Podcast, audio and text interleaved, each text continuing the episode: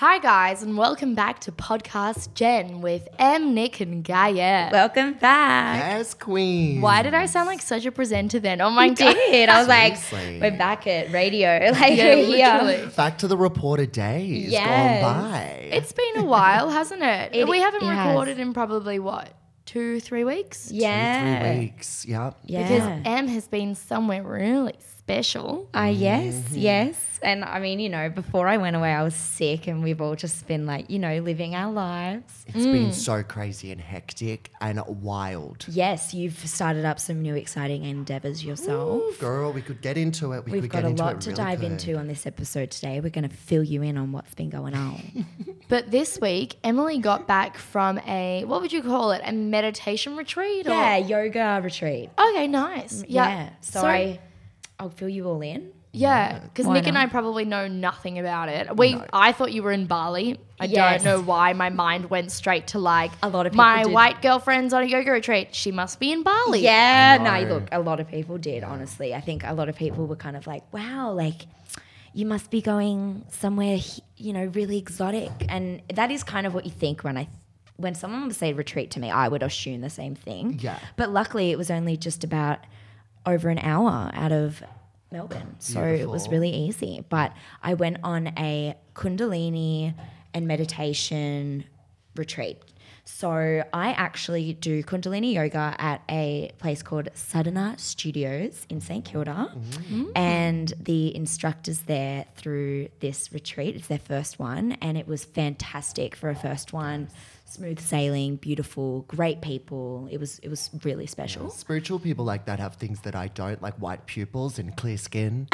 Spiritual people like that, when you approach them, I'm sure that you had this experience. They're not even walking, they're more levitating. Yes, like they're genuinely like those people that eat, pray, and literal love. Mm-hmm. They must have the most amazing sex. I swear, yoga people are like tantra. Yeah. Yes, I've been trying that out too. It's honey, yeah. Yeah. Sex with yogi, so amazing. Yes, yogi. Straight up. Sorry, I was so enthusiastic. No, but you're getting like all the flashbacks now. So it was a 3-day restorative process for you. It really was. It was hard. It was emotional, but it was one of the absolutely best things I've ever done. Would you say there was one standout technique or activity you did that was like, holy crap, I want to do this again? Yes. Honestly, what was really, really special about it was that we got not only to do all this meditation and yoga, but we also completely changed our diet. So we ate the same meal for the whole 3 days, every meal, breakfast, lunch and dinner. And we were only allowed water. There were some teas, but you were going to get the best results out of it by just eating the same meal. And basically we were having the Ayurvedic diet. If no one's familiar with Ayurveda, it's a style of health that has been around for over 5,000 years. And pretty much a lot of what we were doing was to do with Indian culture. A lot of the yoga and meditation involved chants that were in Indian. I don't know because Did I know you hear Indian. Hare Krishna, honey. You're close to it. We love a Krishna in this household. Yeah, I love the Hare Krishnas. You see them like dancing around the city, and it's just like I want to be part of it. Give me a tambourine, honey. Yeah. And it was honestly really amazing because you eat the same meal and it resets your body. So no matter what your imbalances are in your body, it will balance it out. And it just eating the same meal gives your body only one thing to digest. Yeah, mono meals. Yeah, it was really powerful. So wait, what were you getting fed? So it was a dish called khichri, which is a dal and rice dish, and then it has like a lentil curry. Yeah, pretty much a curry. And it was honestly beautiful. Hard to do, honestly, for 3 days. It did feel like a really long time. Yes. Completely removing everything, but it's awesome because, you know, you might get a headache at one point and you're like, okay, this is just my body like detoxing and detoxifying and, you know, removing any sugar or if you drink coffee. Luckily I didn't, so that was probably a bit easier. Gosh, could you imagine the come down I would have? Yeah. Could you imagine how my system would literally crash, die and burn? Yep. I said to you, Em, like I could not have done that for 3 days. Yeah, it was hard. It was hard. And you have to be really mentally strong. Yeah. And, you know, you don't want to be manipulated by outside forces. I actually found it quite powerful. There was a girl on my retreat with me, and she was struggling with it. She was kind of like, oh, I can't do this. I'm never doing that again. I don't want to do that. And it was, I kind of used it as the sense of exterior motives that were outside of the retreat that would hold me back from doing it. I kind of, channeled her, I guess, negative approach to it as what, So it kind of just motivated me to keep pushing, and I was so open to the experience. We got up each morning at 3:30 a.m. What? Yeah, we did. Prison hours, honey. Yeah. I go to sleep at 3 in the morning. Me too. Literally. What time did they put you to bed? We went to bed at 9, lights out at 9. Wow. Was it like a dorm, like a hostel kind of vibe? Or kind were you of, given you, like the amount that you paid, the sort of the better room you got. But I was so happy to pay like a really great price for, I was sharing a room with 4 people, and it was beautiful. 2 stories in a sense. So 2 girls were up the top, 2 girls down the bottom. Yes. The whole retreat had about 23 people on it, including the instructors. Yeah. But there were also 4 guys, so that was pretty cute. Yeah. Basically the girls that were in my room were gorgeous. I honestly feel like I just had the best energies and just wonderful people. So that was lovely, but it was. I'm glad that what I paid for was what I got was awesome. Yeah. It was so worth it. Was it expensive? Not really, honestly. I paid $550 for 3 days. Really that's pretty great. Good that's for awesome. 3 days, including food and all, like all of the wisdom you get and the lessons you learn. One yoga class is like $60. Exactly. So. And we did multiple activities and classes a day. Yeah. And there were also we also got a head massage and we got a little goodie bag with really beautiful stuff. Speaking of, Nick was saying, what was the best thing that you took away from it? Yep. Something that I'm going to buy for you too is a tongue scraper. It's life-changing. Life-changing. Because when you wake up in the morning, you ever notice that you have like white on your tongue? Yeah. Oh, yeah. I scrub, honey. I scrub. Well, when you use a toothbrush, it's probably – I mean, look, you're both doing – good things. I have really hot teeth, so it probably kills everything. Well, yes. You're not wrong. And basically a tongue scraper, the best one to have is gold because it obviously is not going to bring any more bacteria. It's the best at detoxifying also. There's a lot to it. Look up tongue scrapers. It's fucking amazing. Basically the one that we all got given is copper because it's like cost effective. Yeah. And you wake up within your first 3 to 7 minutes of being awake, you scrape your tongue. And it removes all this stuff, which is called ALMA, off the top of my head. Wow. And that overnight your body detoxifies. So it brings up stuff on your tongue. Yeah. And when you remove that, you're actually clearing a lot of it out of your system. If you don't, then you're actually it's just going back into you. Absolutely. It's actually, look at that, because I'm a bit like out of it today, but all of the information that I learned, I can't wait to be able to relay it a bit more once I've learned even more about it. But there is so much in a tongue scraper. One of the women on the retreat were like, I'm like so obsessed with how passionate you are about tongue scrapers now. Yes. This is a movement. This is a whole vibe, a whole entire mood. There's a few things that I know if I just do 3 simple things, my life is going to change so much. 1, tongue scraping. Yeah. 2, drinking warm water. It is so much better for you because our bellies are like a fire. Yeah. We've got a fire in our bellies. We have to keep fueling that fire. We don't want to put it out. And when you put cold water into your body, it kind of shocks the system a bit. Yeah. And I'm sure you guys have heard this. A lot of people do know that when you put something warm into your body, especially water, you're going to hydrate yourself a lot more. Yeah. It absorbs into the body more and you're actually going to hydrate quicker. And your body's going to react so much better to it. Even over the past 3 days, just drinking warm water, I felt so much more energized. Yeah. It was amazing. And you also find that it's quite refreshing. You can have lemon. Anyway, that's just like a cute little thing. So what was it? It was the warm water, the tongue scraper. And final one, which I'll teach you guys properly, but... the breath of fire. Bitch, I need some breathing techniques. Let's talk about it. It's a Kundalini yoga breathing technique. You should also do it when you first wake up. It oxygenates the blood. It will change your life. It honestly just... the power of doing just a minute of this every morning, 1 minute to 3 minutes. Oh my God, teach us. They say don't do it during your cycle or if you're pregnant. So Nick, don't do it when you're pregnant. It's okay. It's okay. But again, I encourage everyone to research tongue scrapers, the benefits of drinking warm water, and the breath of fire. When did we become educational? Slow down. I know. I can't wait to teach you guys about it. It's quite funny. You have to be really open to Kundalini yoga in a sense. We kind of call it Kundalini because it's quite – it's a little bit cray-cray. It's crazy. We chant. We literally – there were times where we chanted for a whole hour. And you meditate. I love that though, because if you think about like how far back in history song and dance goes to like activating tribes, warriors, like villages, even like to bring in like climates. People used to like sing and dance to bring in rain. Yes. And it's like it's so strong and powerful. The more people that you have doing it, the more energy you've got going into it. Yeah. So I'm totally behind doing a crazy song and dance in order to feel energized. 100%. Oh, that's so funny. You know, it flashes me back to when we were at Splendour. Yeah. Another spiritual retreat that we went on. We were popping pills and shuffling.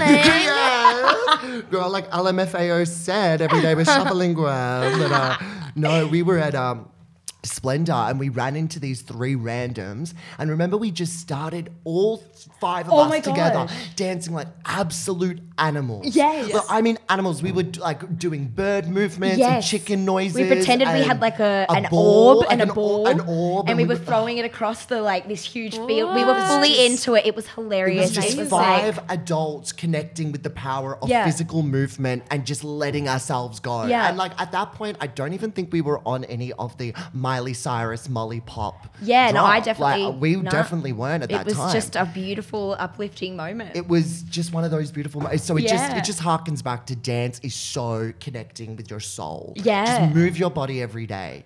Exactly. In abnormal ways. Absolutely. Yeah, that's actually the most important thing. The reason why they get up at 3 a.m. most of the time, 3 to 6, is a fantastic time of day for meditation and prayers. It's when the earth is at peace, essentially, and when it is the calmest part of the day, isn't it? It's the calmest part of the day, and there's so much to it, but... That's why I was like addicted to staying up at night. I was always most productive in school. I'm serious from those hours. 12 till 6 in the morning. Like those were my business hours. Yeah. It opened from 12 a.m. to 6 a.m. Yeah. It was so weird. I agree. It's why I'm still in a bad sleep pattern. But changing it a bit more. And there's also a great book. Everyone should read it. The 5am Club. I'm starting to get up at 5 a.m. every day. Wow. My logic was like getting up at 5 a.m. is because that's when I've obviously been listening to a lot of like millionaires and billionaires talk about like what they've done differently. Yeah. Yes. And it all comes down to like you work more hours, you make more money, you get up early, you've got more hours in your day. That's right. So you get up at 5 a.m. when every other motherfucker's getting up at 8 a.m. and you've got 3 more hours of making money and doing research that other people don't have. I just did a whole research thing into this that every good task that you do for yourself, like after you do it, think to yourself, well, you know what? Even if I just did the gym for 30 minutes today, that's 30 minutes more than probably someone else did. Exactly. So I'm getting ahead. You know? 100%. Small wins. And they're also pretty big most of the time. Dude, the top 3 things on my to-do list are like wake up, feed the dogs, and drink water. Yes. And it's like, it's not even that... They are huge things. No, but it's not that they're hard things to do, but it's just the feeling that I get once I tick them off the list, like the psychological feeling of being like, wow, I've already accomplished 3 things today. Slay, sis. Yeah. Even though they're not like they're things that I literally do every single fucking day, but I still write them on my to-do list so that I look back on my to-do list and I don't feel overwhelmed. I'm like, oh, you've already done things. Don't get stressed out now. Oh, absolutely. That's it's actually so true. There's nothing more satisfying than just ticking off a couple of things, and especially starting your day like that. Oh. Yeah, they actually do say. My dad has said this: start your day off by making your bed, because at least by then you've ticked off one big task, and you won't get back into it. And which is my biggest, you know, kind of downfall. I stay in bed. Yeah, I love same, bed. And that's the thing. That's what I really wanted this weekend to do for me: reset some lazy habits, I guess, in a sense, and also just force myself into an environment where I'm forced to change a few things that I've been doing.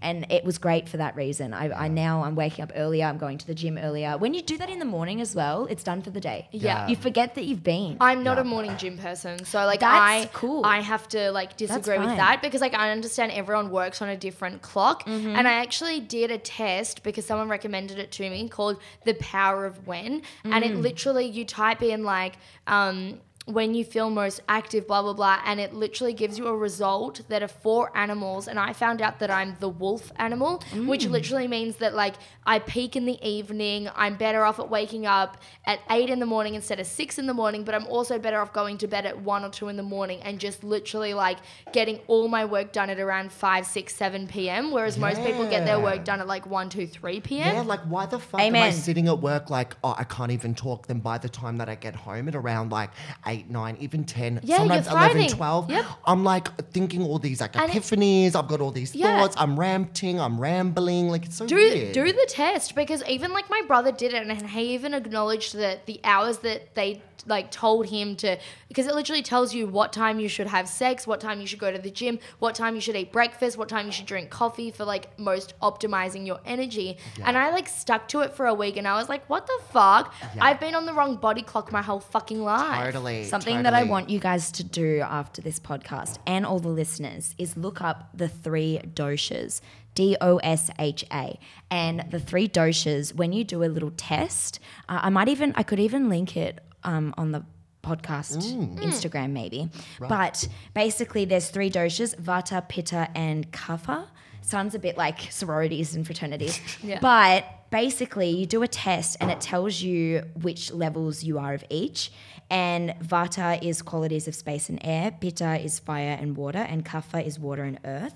And it's honestly like you feel like it knows you. It's like star signs or what you know. But this stuff is so legit. It's so real. When you do a test, you just go, wow. Oh my God, link us. The best thing to do is do it first how you are now and then do it a second time for how you were as a child. And then you actually get a sense of a result and you learn what's best for your body, maybe cold or warm. And there's so much to it. But honestly, when I did this test, I was just blown away. Next episode, we should all talk about our 3 levels, 3 doshas because I'm down. Seriously, everyone go do your dosha test and then come back with us next week so we can all dosha it out, honey. Yes. Let's go dish and dosh. Have to do it. Absolutely. How fabulous. No, I'm really proud of you for doing that, especially at the age that you are, because, you know, you're asking yourself really, really fundamental questions of life. Thank you, at a young age. What were the kind of general ages of the people at the retreat? I think I was the youngest there except for a little baby that was there, and him and I were best friends the whole time. Oh, it was the highlight. I love babies. How old was our baby? Oh, gosh, he was less than 1. Couldn't talk, couldn't crawl. Oh, tiny. Beautiful. Tiny. Just so, like, you know how some babies are cute and some are ugly? Yeah. And then there's some babies that are like, oh my God, you're cute. Yeah, that, like this they was radiate one of those baby energy. Yeah. And do you know what? Oh, I hate babies that radiate attitude. Like you literally like go up to it and it's like, no, fuck you. Yeah. This baby, its mother, was so gorgeous, she was actually on some sort of retreat or I can't remember exactly what she called it, but at your 120th day of your pregnancy, it's usually when the soul enters the baby,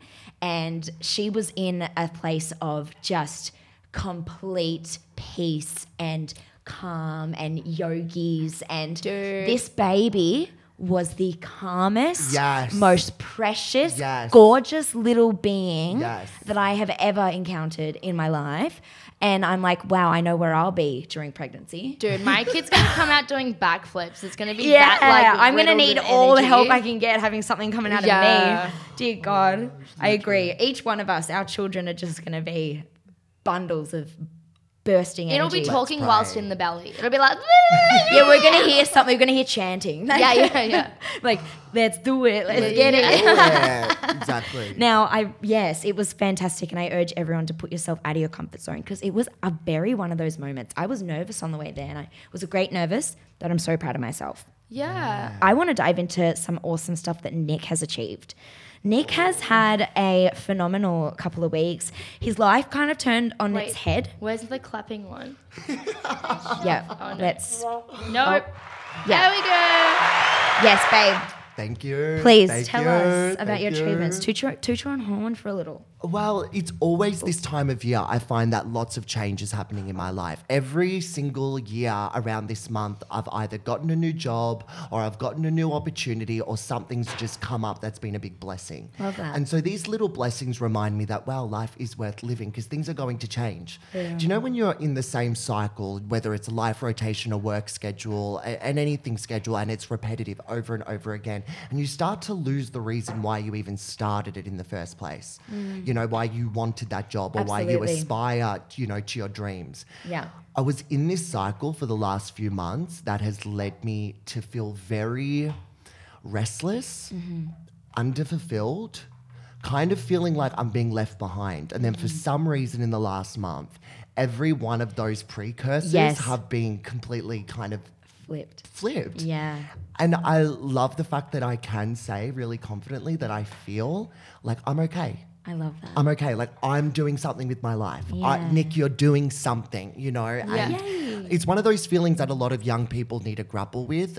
Are we doing enough? Mm-hmm. Are we not doing enough? Yeah. Are we doing the right things when we're doing enough? Is my energy constructive? Yeah. Is this adding up to anything? Where am I going in life? That's the big question. Yeah, it's such a fine line of like, I am pushing myself to the point where I'm injuring myself and I'm doing nothing to the point where I'm also injuring myself. Because it's like, we're humans, we're meant to be like working every day. We're actually not even meant to be eating food every day, but we're meant to be like physically pushing our bodies a lot every day. It's about being productive every day. And it's just like, at what point am I sick from working and what point am I sick from not doing anything? Yes, and then also to add to that point, at what point do you have it all? You've got the job, you've got the family, you've got whatever, you know, the vision board, what your vision board wants you to have in life. Mm. And then are you in that state of possessing all of those beautiful gifts but feeling empty inside? It's a very normal thing. Which is a very normal thing to be mentally or spiritually, you know, kind of vacant. Or, you know, and I felt really low. But in the last month, you know, a couple things have happened. You know, work has picked up a lot. So, of course, I've always had the same structured job, but that's going a lot better than what it was the last few months. So that's my first kind of victory. I'm starting an internship tomorrow. Nick is an intern, bitch. Yes. Like, who would have thought? I'm going to fuck you up. The PR field will never be the same again. It's very that. It is extremely that. Except here's Miranda. Oh. No, you go get your coffee. Yeah. No, I'm really excited for this. I never thought that I would be allowed in a professional environment. No, Let's just start there. You are so deserving. Can I just add, this is... Everyone has to hear this, right? This is just typical Nick, right? In the best way. So pretty much one of our good friends was like, look, my place where I'm doing my own internship and now working for is having interviews for a internship. And she reached out to Nick, would you like the opportunity? He was like, yes, you know what? This is perfect. Been waiting for this. It's perfect time. I'm ready. He went in for his interview. They, of course, adored him. He leaves and they literally turn to our friend and go, we don't need to see anyone else. Oh my God. And I love that. Within 24 hours, I want to say, he knew that he had the opportunity. Dude. And honestly, like, of course. Like, and it's just, I'm just so glad that this is what you saw because it's what we all see in you. And when things like this happen, I'm like, yes, Lord. Thank you, Lord. Thank you, Jesus, Mary. Yeah, some validation from the universe. That's all I wanted for you. Thank you. Yeah, That's so sweet. You know, I can't rely on much. I'm not a 10 out of 10. You're an 11. No, let's not be honest. On a scale of 1 to Zac Efron, I'm coming with a smooth Ryan Reynolds. Okay, no, I'm coming in with a smooth. You know, my mum always tells you how handsome you are. I mean, the mums love me. They do. Okay, that's my go-to audience. You know what I mean? That's my target public. Right there. That's where the main flock of my fans come from, just the middle-aged women kind of section of the universe. However, you know, I'm not a Zac Efron. Let's just be honest. And, you know, a lot of people can't, but like, not cry for me, Argentina. Who the fuck looks like Zac Efron? I mean, let's be honest. Sure is a special read. And then I'm not exactly backing myself up with like the absolute ultimate book smarts. Yeah. I'm not out here earning master's degrees, PhDs. Like, you can catch me later on that. Yeah, like, that ain't us. Girl, I turn looks, don't read books. You know what I mean? Yes, I love that. So the one thing that I have as my backup that I've kind of always had to use is my personality. So I'm glad in this scenario, the personality paid off. Because in a lot of other environments, when you need that 95 ATAR or you need that PhD, I won't be able to surface as successful. I hate it when you get back from an interview and they respond with, oh my God, we loved you so much, but someone with a little more experience has taken your job. And it's like, baby, don't you think that if someone who's like already in a position is not moving up in the ranks must have something wrong with them? Ooh. Just because you don't want to teach me like the new like software and stuff, and you're willing to give it to someone who's stagnant in their career, why would they even push your job or company to go further? Take a risk, honey. Absolutely. Right. Fuck without a condom. Like, get her in raw, honey. Get her in fresh out the bakery. I feel like you're going to be more likely when someone's a bit newer to it to have a more keen learner. Someone that might be a bit more down with it's not going to be as keen. I agree. To learn more and invest more. But I mean, like, for everything you don't get, the world's literally putting you on a path. Yes. So don't get too upset if you don't get something, guys. It's never a no. It's just not now. Yeah. That's, that's the only thing it comes down to. It is the universe's timing. And, you know, in our lives, we will have it all. We will, just at different times. Yes. And it's never going to come in the shape or the form that we think. But yeah, so I got the internship news and then I moved into a beautiful apartment that was just coincidental. Yeah. You know, the apartment that I was in just came up for sale randomly. So and then the next day, one of the apartment owners literally just knocked on our door and said, hey, I'm from Unit 20. Would you like to come and have a look? You know? Yeah. I might I'm going to interject again because they came because, again, they love Nick. And they love his mum, and they were like, no, we want you here.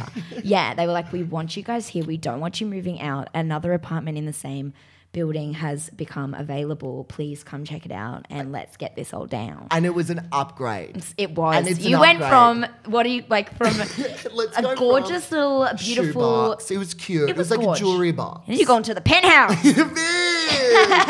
Talking about penthouses. All right, let's get down to the realty because now that we've got all the good stuff I've been doing, let's get down to the dirty. Okay, so let me just frame up this story. It was 2 weekends ago. Let me take you back in a time machine. That's my back in time. Loved that. But actually, let's delete that. No, that was so unnecessary. The Doctor Who of it all. We will. The Doctor Who of it all. No, we love a time machine. And, you know, it was 2 weekends ago. And picture this. 300 sugar babies, 30 Arab daddies, and one gay man in one penthouse apartment. Let me tell you about. My Lord. Let me talk about it. Yeah. Because this was probably one of, like, that in and of itself is iconic. Yeah. I don't even need to go into the meat and potatoes of the situation. How have I never heard of this? Okay, so let's just picture me in the Eureka Sky deck penthouse apartment.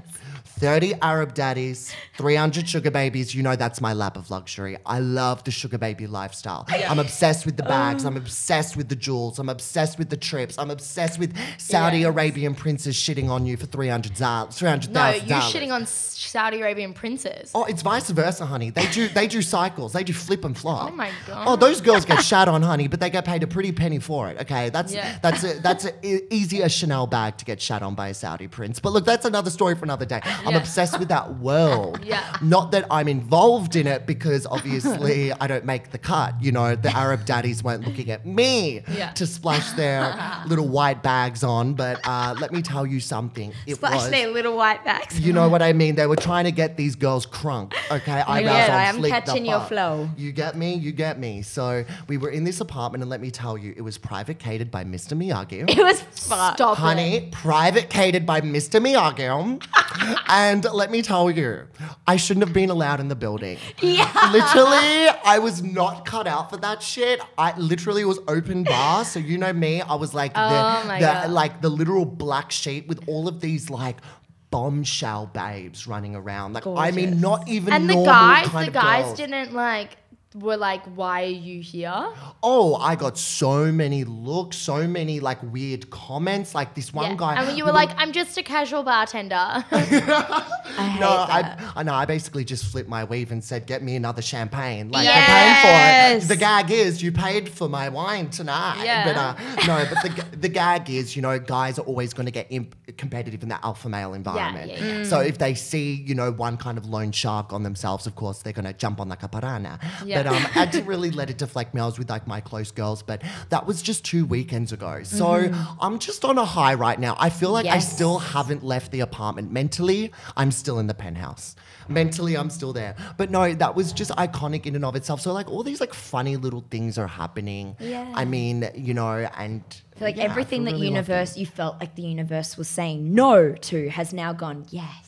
Oh, yes. Like you were getting no's and now you're getting yeses. Yes. It's coming full circle. And what I was telling Em was about that, just constantly feeling like I've been receiving no and no and no from rejection from the universe. I have been known to say that anything that is right is easy. And it just comes naturally. So anything that just happens, it just organically grows. It's because it was meant for you. So to be feeling like these last couple months, I've been feeling these rejections and knockbacks, no's. It was to me transmuting that from the universe. I thought I'm on the wrong path in life.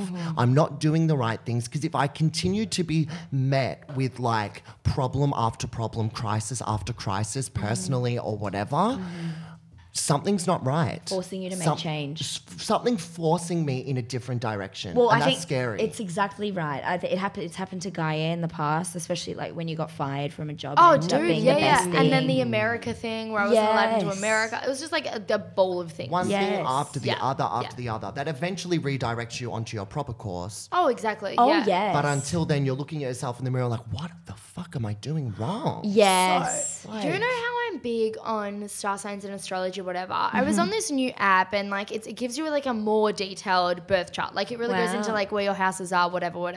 Yeah. And I was really like reading everything and I'm talking like 7 pages worth on my phone of just like information. Yeah, wow. And I get to a point where it's just like you're not a natural born leader. You'll tend to be with a partner who you will like push to be a leader and you won't be in front of the limelight, but you rather be behind everything, controlling how things work, like getting everything organized, blah, blah, blah. And I was insulted. Yeah, it's hard. I was very, see things like that. I was very insulted. I didn't know the astrologer was going to do me like that. Yeah. I didn't expect the suns and the stars to fuck me like that. Yeah. I was so upset. I was like, I said the other hole. Literally. And it's just, they're going to tell me I'm not a natural born leader. Yeah. No. I'd like apologies to the chef. I'd like to kindly decline. Like, honestly. But and I just read it and I was like, well, I don't exactly say Tom, my boyfriend, for everyone who's listening, being like a natural born leader that I'm going to work behind. So I'm like, I don't know. Am I going to be like Kim Kardashian and be like the stylist to a Paris Hilton? Like, I don't know where I'm going to not be my natural born leading self, but I was just very insulted. Yeah, I hate when that happens. Yeah, you might read something and you're like, because normally I'm pretty like understanding of my astrology. Like I get it when they say like, oh, you're short-tempered and this and that. I'm like, yeah, that's me. But when they're like, you may not be a natural born leader, it's like, take it back. Yeah, far out. Yeah.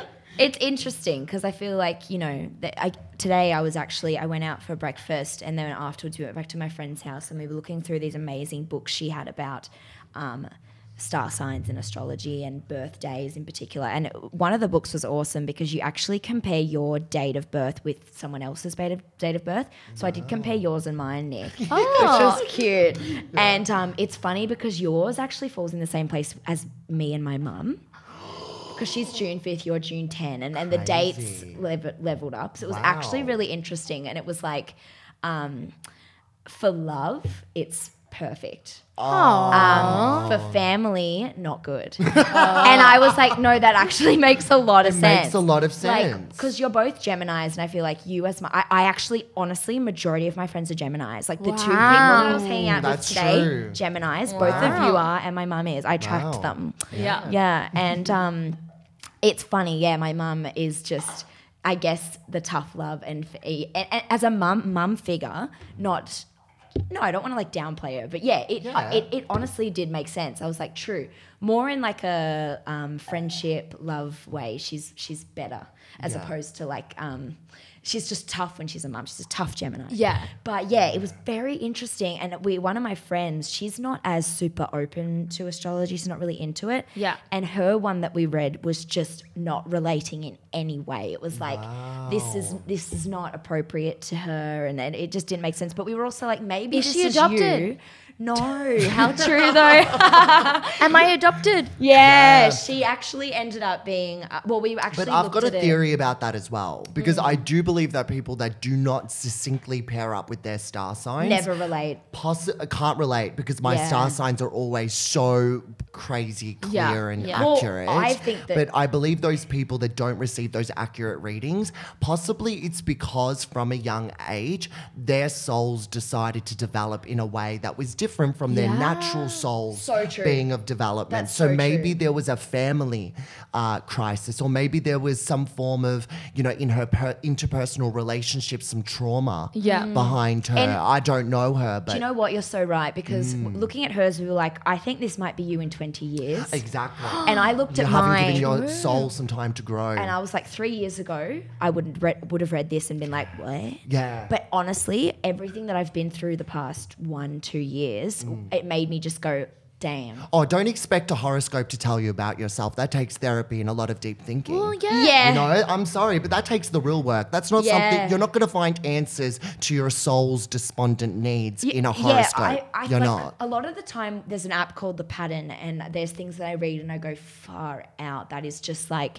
everything that I've been feeling right now, and it encapsulates my thoughts. The pattern is freaky. Yeah. And it's just really, really cool in that sense. But yeah, exactly. It's kind of like people think, you know, you're a bit crazy when you're into it, if they're not into it. Yeah. But I just think it's just something to be more open about, and it's something to get more excited about in life. Like, life is pretty hard.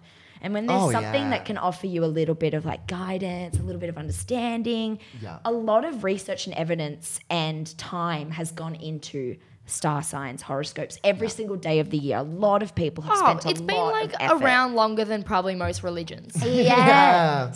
Yeah. And I'm just like, look, with an open heart and open mind, you can see elements and you can find that there is actually some power to what they're putting down. But yeah. Well, can I just say, so pretty much I had a friend and we went to Sydney together, and we had some time to kill because we were in Parramatta and by the beach. And I was like, oh, why don't we just go get because we saw a psychic sign. So we were like, oh, let's just go get a tarot reading done. Just really innocently. And so my friend went first to go get this tarot reading done, and I was just waiting in the crystal shop. I know, it's really fitting, right? Like crystal shop / tarot reading area. Yeah. And I'm waiting for the lady.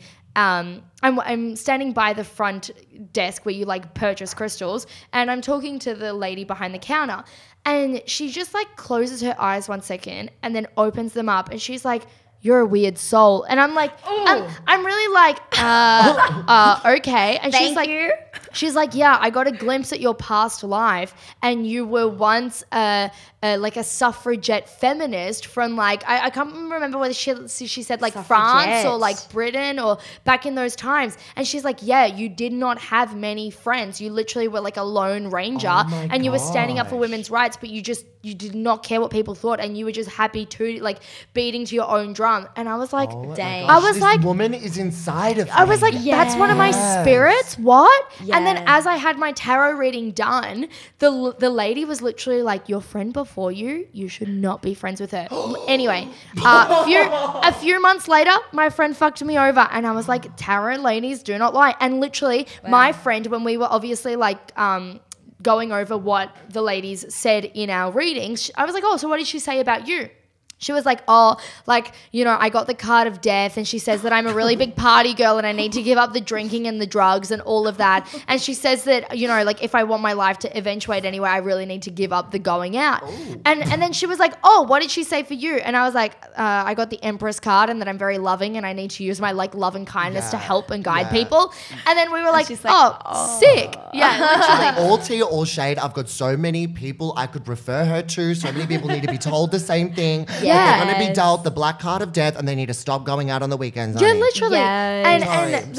And the lady literally said in my reading, she was like, oh, one of your spirit guides is a warrior, but he's got an animal with him. So like you were a warrior back in your time, but whether you had like a horse or like a fucking tiger or something that you used, you had like an animal friend. Wow. And I was just like, that's so powerful that I like know that I already have two spirits that are in me, that like one is a warrior and one is like a loner feminist. And I'm like I really identify with that because I'm very like independent in my thinking. Like I don't like other people's views change the way that I'm thinking, but also like I'm very warrior like in that, you know, like I'm very, if you're on my team, it's like a ride or die. Like I'll protect people with like my life. Mm-hmm.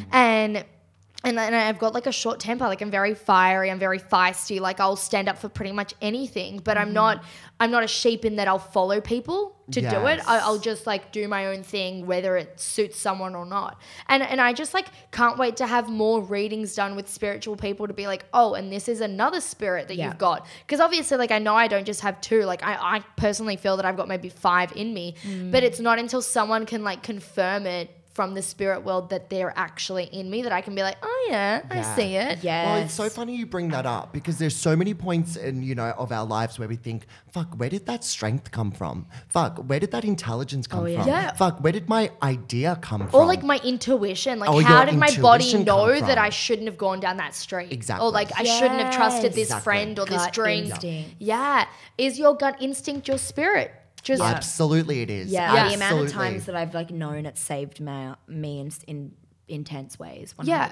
Oh, 100%. Because people could argue the case and be like, oh no, it's just what you've been taught from a child. But my parents literally taught me to have my guard up, to have my shield up and be so cautious about everything. Yeah. But I like personally didn't take any of that on board and I just trust my intuition. Yes. Whereas my parents are like, you're a fucking idiot. Why did you go to this, you know, the city when you were 14 by yourself to go walk around? And it was literally like my spirit needed freedom. I needed to go for a walk. I did the exact same thing when I was 14 years old. Yeah. Yep. Just go for like a walk for no reason. I used to put on my favorite outfit and I used to take my little beautiful little pouch and I used to walk around the city like I was somebody and I used to just sneak into little places, used to sneak into theaters, would watch a dress rehearsal. No one's going to question a 14-year-old. I really knew how much I could get away with just for being young and naive. My go-to was I was like 14, 15 and I used to walk from Port Melbourne to St Kilda along, which is a long walk, it's like an hour walk along the beach, and I would just look at all the mansions along the beach and just be like, I'm going to have one. Yeah, wow. One day I'm going to have one. And then my mum would be like, where the fuck did you go? And I'm like, I just went for a walk. And she's like, why? I'm like, I don't know, I just wanted to walk. Yeah, wow. Oh my God, I'm actually obsessed with that, Nick and Kanye, about how you just Geminis, right? Yeah, love can't that hold us so down much. I also did want to say it's like something to do with crystals as well, is because a lot of people sort of go like, oh, that's some like hibby-jibby whatever sort of shit, like it's nothing to it. But crystals do actually carry frequencies in them and energy and vibrations. Yeah. And watches literally have quartz in them, and quartz helps to like make it a more accurate time reading, and like they have a precise frequency standard which helps to regulate the movement of a watch or clock, which makes the timepieces very accurate. Yeah. And which is also used in radios, microprocessors and lots of other technological stuff. Yeah. So there is actually a lot to having crystals around you and their energies, and you might hold a crystal and go, and you might hold another and be like, wow. It can be the way your body reacts to it. It's sort of whatever comes from the earth is known to be really great for us. Yeah. And a lot of times crystal caves and all of that, there's so much power in them, and, you know, just being open to these really cool things. And that's what the weekend was really great for me as well, is that I just went, I'm just like a lot more open and just, I've always been open, but I just encourage more people to be like it, because I think everyone's very quick to be like, there's no scientific evidence of that. Yeah. There's none of this, none of that. But like at the end of the day, most things, especially with this the Ayurvedic diet that I was learning, and Kundalini yoga. Like, this is stuff that's been around for 5,000 years. Yeah. And they laugh at the health trends that go through life. The Ayurvedic diet is based on gut health. Yeah. What have we been hearing for the past couple months in the media and all about probiotics. Media? All about gut health. Yeah, literally. And they have been kombucha. Hello. Yeah, there's dosha doctors and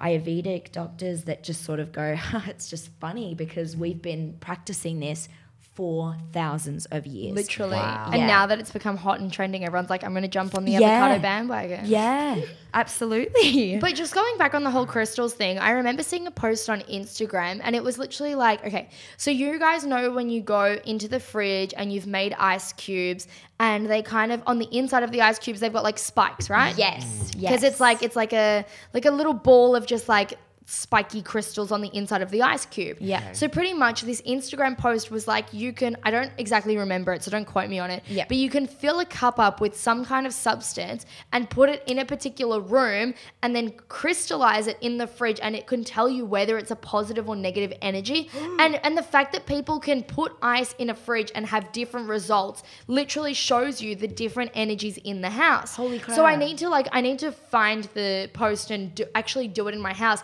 Because I made some ice cubes maybe like 2 days ago and they looked completely different from the ice that I normally get out of the fridge. And I was like, is it like an energy that's around me? But that's actually very interesting that you say that, because I've actually seen things to do with water actually being incredibly receptive of the energy around it. 100%. There is actually amazing factual evidence on water that's like happy water and sad water. Yeah. Music that can actually feel like water can feel the energy and like music around it. It's actually, there's so much evidence and cool stuff to that. That's why people sing to their fruit and vegetables, right? Because it's actually proven to help stimulate growth in your crops. So I'm like, if I was to be like a weed farmer, I just pump up the Beyonce and be like, grow bitches, grow. Like drinking water, which has been exposed to positive emotions, has a positive effect on health. Like if you oh my God, yes. Like you can have a glass of water and do like really beautiful music around it, say things like I love you and I wish, like I want only the best for you, like literally put positive energy into the water and it will have a more positive effect on health. Well, that's why they say cook with love, right? Yeah, you know, like you could make a peanut butter toast, but if you're like making it because you're like, oh, I'm gonna fuck this peanut butter toast, it will taste like the best thing you have ever made. And I know that like if I'm salty with Tom and I'm cooking dinner, it will taste like shit. Yeah. But I was making Tom salmon the other night and I was really excited to see him, so I put so much love into it and he was like, this is the best fucking thing I've ever had in my life. And I was like, dude, I was just so excited for you to come home. Lots of love has gone into this salmon. Yay. Yeah. I think it's the same with meat. I remember being overseas and eating meat and my brain went, I feel like this meat that I'm eating had a really sad life. Like I just feel like it suffered a really horrible death, and it also suffered. Well, that's why, and I could taste that in the meat. That's why I don't think that eating like halal meats or like kosher meats is actually that bad, because what they do is they actually lay the animal down, cover the animal's face, and say a prayer to the animal, and you're actually not allowed to kill the animal if it's stressed out. Yeah. Whereas like most meat industries will just like shoot an animal in the head. Absolutely. But like, you know, halal meats is like they kill it in the most, you know, ethical way. Like the animal is literally asleep, does not know that it's about to die. It's very calm. They say a prayer. It's actually a very beautiful way, and I actually think that needs to be more. I know that the mass production of meat and milk and all that makes it very hard for them to take the time, but I'm like, fuck, like our world is dying. Like I remember being scared about my future, just in the sense of like, what am I going to do? So am I going to ever be good enough at what I want to do? Blah, blah, blah. But now I'm like, damn, am I even going to have a future? By 2050, we might be like literally mass extinction. When I was like 14 years old, I remember I had an epiphany and it just, the words came to my mind and they were, this world is sick at its core. World is genuinely at its core. Like, you know, the we've all seen the dynamic of the core of the earth and then the equators and then the earth's crust. I genuinely feel as though at the core of this earth it is sick. And I'll tell you why. I've just been feeling more and more and more disconnected from the people that I'm around. And I feel as though the people that are around me are even more disconnected from me. because I feel like we live in a world now that has forgotten about the importance of community and forgotten about the fact that we cannot do this alone. Like, we live in a world now where it's everything's selfish. It's selfish. What happened to camaraderie? I'm fine with you not having enough because I've got enough. Yeah. I don't care about you. Yeah. When really the true essence of life is unity. That's all we need to survive is the feeling of unity. And in a world that is more divided than ever before, we wonder why people feel reckless enough to go out there and cause huge atrocities and go out there and cause crisis. Yeah. Why does war exist? Why does economic crisis exist? Because we are creating it. Yeah. Because the center of our world is selfish. Yes. And I'm not talking about Joe Schmoes and Mamby Pamby and Amber and Sally from down the road. I'm talking about the billionaires at the top of the 0.0001%. Yeah, economic growth. And that's what Greta Thunberg. All come down I don't know how to say her name, the last name. Yeah, I don't know. So sad. Yeah, she's such an amazing activist, and she was literally like, "How dare you all just be so selfish in your own economic growth, which is killing the planet. It is killing the planet. How dare you?" And it was just like. Not only are we going to have connection left with other human beings because now everybody's fucking artificial robots. In Japan, over 50% of men in Japan over the age of 30 are still virgins or have only had sex with an artificial intelligence sex robot. Oh my God. That's just Japan. This is spreading, guys. And I don't want to say that we're going to be falling in love with Siri in 10 years' time, but I don't see it too far from our grasp. Think about, like, it gives me chills. I mean, I yell at my Google Home like she's a member of the family. I'm like, Google. Like, Google. I love that. No, but it's very true. We've truly lost our sense of connection. And you know what's filling that fire is this exorbitant amount of saturation of filling us with fear. We fear ourselves. We fear each other. I'd say it's judgment.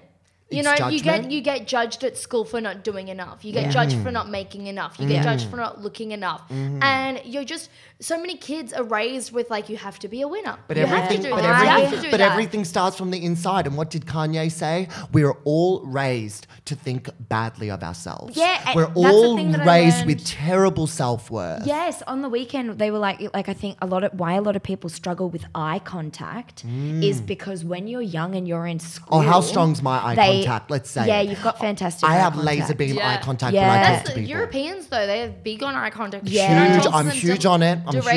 Some cultures, it's like rude. Other cultures, it's very important. It's, but we were saying something on the weekend about how when you were a kid, a lot of people would say stuff like your teachers would be like, keep your head down. Like, don't. And a lot of fear, I think in myself, has created me to make it hard. How do you control people through fear? Yes. Through planting seeds of doubt in somebody's mind and growing that instead of a seed of strength. Yes. Because if you teach somebody how to fish, they can feed 1,000. And I've always realized from a young age that people in authority will always abuse their power. I remember going to LA airport and the customs there is disgusting. Good example. Yeah, good example. I will never forget. Another good example, security guards. Security guards at nightclubs. Abuse their power. Stop it right now. Disgusting. Like, I worked in a nightclub for a year and I remember there were times where I would just be out the back having a cigarette on my break and I would see 5 huge blokes bashing, kicking the skull in of a drunk person that was maybe got into a fight inside or something stupid because they're drunk and they've probably spent over $300 on alcohol that paid your wages, Mr. Security Guard. Yeah. So we all know abuses of power. I truly do. And I think that we live maybe more so in a world now where people are not looking to raise other people. They're looking to actually bring them down so they can never be at their level. 100%. Which is so opposite to what I think. Because as soon as I get new knowledge or I get newfound, inspiration, I just automatically want to give it out to other people. Yes. You know what I mean? That's just like my go-to reaction. I'm like, if I find something I love, if I find something that makes me happy, if I feel like I'm profiting from something, I really do want other people to profit from it as well. Like, are you guys crazy? Like, if I do well, you do well. I water you, you water me. Like, it's that. It's very that. That's what I've been thinking too. Like, you see so much on Instagram of like, spread love and support thy neighbor and like all that sort of stuff. This is a good point. And we see so much of it, and we see the amount of people being like, online hate is so bad, and you see there's like hundreds of people that are so supportive, but yet it's still so bad. And it doesn't seem to be getting any better, and probably most of the time they're talking shit. Just like, are you okay, date? Do you know Load of shit, pieces of fucking crap humans, sorry, that actually just want to tick off their I'm a good human. Are you okay, day post done. How many? I saw you people that didn't help me when I needed help, and you were posting your statuses about are you okay, day. Suck my fucking dick. Yeah. Namaste. Satnam. Yeah. Amen. I can't wait till in 2 years, honestly, quote me on this, I can't wait until 2 years' time, we're going to have personal trainers for mental health. Oh, we're literally going to have mental strength, and it'll be a degree that they're teaching at universities where it's like how to teach someone to not look at online hate. And it's like, because you actually need mental strength, and it's not like you get abs overnight. You need to build up strength. Amen. And everyone's like, Gaia, how are you so good at like just not feeding into the hate? And I'm like, honey, years of practice of looking at the hate and being like, okay, I'm going to sleep like a baby tonight. Thank you, good night. When sometimes people ask me, Nick, where'd you get all your confidence from? Do you think that when I was growing up as a loud, fat gay boy, I could have just gotten by just doing the bare minimum? Like, no, I had to make these bitches laugh. Exactly. Otherwise, they would have bullied me. Lots of blood, sweat and tears. It takes a lot of work. But everybody has a similar story. It doesn't matter if you weren't fat, if you were skinny, and if you weren't gay, if you were straight. It doesn't matter if you're a coloured person, if you're a female, if you're a male. I think we all really got to start being more open and honest about how hard just the experience, like we say that the experience of life is, because like we say that we've de-escalated the complications of life by technology, by everything being instant. Life is more complicated now than ever before. Do not be confused about that. It's so hard out here. They always say these kids and their technology, they're just ruining the world. And it's like, when I could buy a house for a packet of chewing gum and a packet of cigarettes back in 1938. I love the quote. What? Live your life like an Indian man on Instagram. You know, like live your life with the confidence of an Indian man on Instagram. Yeah. And it's so incredible. Like, they will message Instagram models with like millions of followers and be like, come fuck me. And it's like, fuck, that's so true. Where did this confidence come from? Where did that come from? Yeah. So we just picture yourself as an Indian man on Instagram and live your life. Yeah, that's live so your true. Life as a creep, but without the creep. That's so true. And then it also like harkens back to this thing, like, why are we all here? You know, the fundamental questions, you know, all of that. I truly do, you know, as much as this sounds cheesy, you got to envision like the best kind of version of yourself, and then work every day to become more like that. Because like, honestly, for me, all problems come from inside of me. I create the problems. I know that I've got 100% responsibility. That's a lot of what anxiety is, 100%, because you just get so convinced in your mind that things are not going how they should be, and that they're you're not doing the best. That's a good connection, Em. That's a good connection. I've never connected that with my anxiety, but I think that that's a huge root of my anxiety. I actually only recently connected it with my anxiety too. Because I feel a huge sense of responsibility over my life. Huge. Not one other person impacts my life but me. You were saying this today.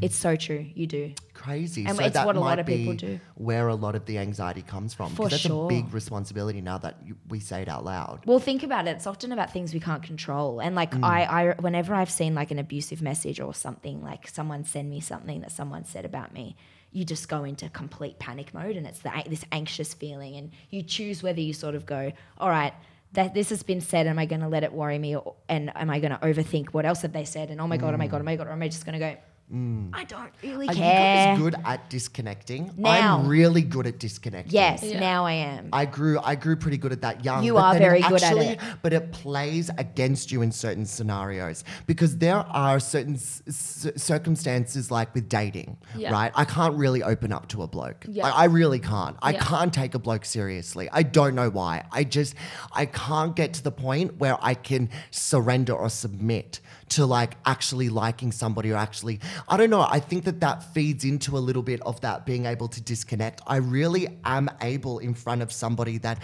I've even been speaking to for months, you know, in a romantic way and seeing in a romantic way for months, I'm instantly able to disconnect. And that's a problem. It's not a good thing. I think you don't realize that your standards are just high, and you know that I think deep down, you know, you deserve someone that's going to help you get everything you need. And I think you just haven't met the right one. One of my favorite co-workers yesterday, she said to me, Nick, if he doesn't drive a Tesla, why the fuck are you talking? Bitch, she said, Nick, this is the summer of don't waste my time. Amen. I said, Miss Thing. It's funny because I remember like 2 years ago, it was like waste my time 2015. Actually, that's like fucking 4 years ago. Jesus. But it's kind of like only now I'm like, okay, I kind of fucked around and let a lot of people waste my time, that now I'm ready to not have my time wasted. Yeah, but it's not literally about driving a Tesla. I hope everyone understands that. We're not looking for men that drive Teslas, even though that would be nice. Ambition. You know, like support. A man who's got buy a Tesla on his to-do list. Yeah, on your to-do. When you want that and it's in your, you know, your goals, like why settle for someone that drives a Suzuki Swift? So no hate. I drive a cute little Toyota Corolla. Oh, absolutely. Give me the biggest B-box car in the world. I do not care about any of that stuff. Yeah. Never. To sum up the end of this podcast, what are some things that you guys are manifesting for the end of the year? Like what are some things that you are like, because I'm a big person on the evil eye, so maybe like don't give out your secrets. Maybe like not actual I don't know where I'm going with this. I understand what you're getting at. What is your vibe for the rest of the year? Yeah, what's your personal vibe? What energy are you like bringing into spring and summer? Yeah. I agree so fucking much with the evil eye. There is one thing I've learned this year. Like you really, and Kris Jenner said it, do not reveal something until it's out. Until it's out. Yeah. Unless those Skims bodysuits are in the actual packaging, ready to sell to all the fans, do not mention it. Yeah, and it's so true. You know, we can have things that we manifest. It's kind of like when you were a kid and your parents would be like, make a wish. And then people go, what'd you wish for? And you're like, I can't tell you because then it won't come true. Yeah. It goes back to that. Just like hold your manifestations inside. Where are my ponies? Yeah. How many times did I ask for a fucking pony, Chief Fairy? Deliver. Yeah. Now. And, you know, we can manifest things. And I think it's also really good to set intentions. The thing we did on the weekend was we wrote down things we wanted to let go of. And then we put them in a fire and we burned it. And it was so powerful. And we all went around in the circle and we set an intention. And what we would do is we set it as if it had already come true. So I said something like, I am performing here and it's, you know, everyone's enjoying it, but something along those lines. Yeah.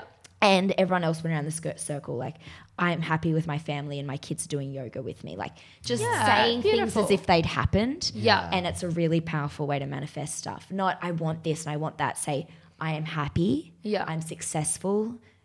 And I am living a really my family's healthy. That's a really powerful thing to do. Yeah. Well, I'm really big because growing up, my family's very religious on both sides, half Muslim, half Greek Orthodox. But then I went through this limbo stage of when I was maybe like 16 to 21, right? Where I was like, I did philosophy at school. I did politics at school. It was very like, what is religion? What is the point of it? It's just a bunch of like white supremacists like reading from a book and being like, let's believe this, whatever. And it wasn't until bad things happened to me that I was like, oh, fuck, let's give this whole like praying shit a go. And then that's when you know the power of prayer. And that's when it like dawned on me, hang on a second, someone's responding. Someone's like actually getting back to me. And I didn't know who I was talking to at the beginning. I was like, fuck, like, you know, and I've been protected my whole life from like serious health issues and all these things. And I think like, was it because my dad, you know, sacrificed a lamb? Is it because my auntie before she goes to sleep every night prays for the whole family? Is it because they're all doing these things for me that I just didn't even realize? Now before I go to bed, well, I try to do it maybe like twice a week because obviously sometimes you forget, you're so exhausted, you just go to sleep. I actually say to Tom, I'm like, okay, Let's pray. You need to pray for your family because what if they get ill and then you're like, no, but they've prayed for me so many times. Yes. I need to throw it back at them and start praying for them. So now I'm starting to pray for my auntie who I know literally will just pray for the whole family for like an hour before she goes to sleep. Yes. Beautiful. I've realised manifestation is just like and I don't know whether you like call it manifesting or praying or whatever, but I actually do feel it does go a long way because if you think about it, I have been protected my whole life from the evil eye, from all these bad things, all these bad situations that I do not know how I was not kidnapped or abducted. Amazing. Yeah, and I'm literally like, because my family prays for me, I should pray for them. So, yes, and that was that's actually really powerful. I think that's so powerful and moving, Gaia. Thank you. Yeah, to being a kid at a funeral and, you know, everyone going like, my mum would be like, say a little prayer. Or when we were traveling around the world, we went to a lot of churches. And when I was a kid, I was kind of like, this is so boring. Oh, temple after temple, right? After temple. Yeah. Oh, and but they are beautiful. And, you know, you just say a thought and I'm like, wow, maybe all of that stuff did pay off. And sometimes, you know, we're not as lucky and things like that happen and stuff happens and sometimes you can't control that. But for the most part, yes. Give that. I do think my mum has always just sort of said like keep my family healthy, blah blah blah. And for the most part, things have been pretty good. Yeah. So yeah.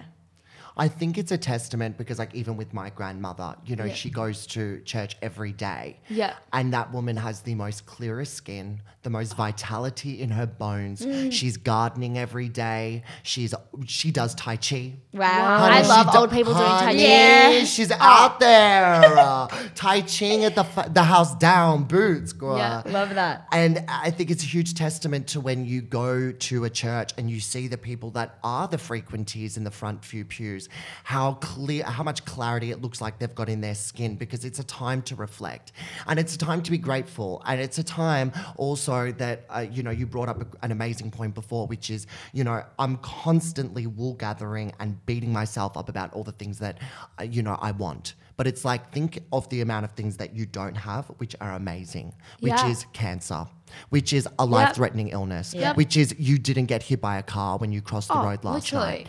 You know, 1,000 things can happen. Yeah. And like, how do I not have syphilis? Thank you, Lord. I mean, so true. We have so many reasons in our diet to lift our hands to God and say thank you, or whoever you believe in. And I love two really, really cheesy quotes. The first one is, you open two gifts every single day, both of your eyelids. Oh, that's the first gift of the day. You got another chance. Yep. And the second one leaves my mind, but for another day. Yeah. It's something to do with maybe hearing or something. Like, I feel like we do take for granted the fact that we can see, taste and hear, like just having all of our senses. Mm. Yeah, just being so grateful for things like that. It's very, And life is so short and fleeting. Things can change so quickly. I know. You know, people lose their parents just like that. They lose a child. Just like that. Touch wood, but it happens. I think we can speak about this on another podcast. Would you guys like to do a topic on death? Because I feel like it's generationally, our generation does not approach the topic of death. No. And everyone in our life is going to die, guys. Like, I'm sorry to say it, but we're all going to die. We are. Do you reckon like we are all going to die? And like parents are technically murderers because you're giving birth to something that will die. Yeah. Like, trigger warning to anyone who listens to this podcast, and it's like, we will make you anxious. You are all going to die. Yeah. Hey guys, so this is a podcast about being positive, uplifting, regenerating, and revitalizing, and guess what? You're going to die at the end of it. Oh my god! True though. I think Saw movies. Let us know if you want to hear that one. Yeah, no, I actually think that death is a beautiful experience. What I've known, but look, that's another story for another day. I do think that the energy I'm going into the rest of the year with is I'm okay. Nick, you're okay. Yeah. Remember, just keep breathing, bitch. Just keep breathing and breathing and breathing and breathing. All right. Ariana Grande. Yes. What is your energy that you're bringing in for the rest of the season? Life's too short. And I'm honestly... because it's a full moon, isn't it? Yeah, it was. Ooh, it was. While I was away as well. Yeah. Was it last night? Saturday. No, I thought it was... and Sunday. Was it? I thought it was Saturday, honestly. We did like a little circle thing. Anyway, but it's a great time for making... It's great for making new manifestations. It is. So what are you? So what, sorry, what did you say you were bringing in for the? I'm just, life's too short. There's a lot of things that have been causing me from healing and moving forward. And you know what? Like when people ask me, like, what happened with this person? What happened with that? It's like, life's too short. Just life love. Is just too short. Just like, love. Yeah. Who cares? Honestly, like I just, it's fine. Yes. I wish you the best. It's good. Yeah. I'm life's too short. Yeah. Yeah. And life's too short, y'all. My energy is every minute you spend angry is a minute you could have spent being happy. Ooh. Yes. So true. Everyone knows I get very angry and it's very overwhelming for me and it's hard for me to like snap out of it because it's just like I just get really worked up. I'm very like, yeah, like a ball of fire just overcomes me and it's just there's no point. It's like chill out, bitch. So true. Chill out, bitch. It's so true. I think that's the sentence that says it all. Yeah. Chill out, bitch. Tell myself multiple times a day. Well, love you guys. Thank you for listening to our podcast. Please follow us on Instagram and all that jazz. Ask us questions. We love you.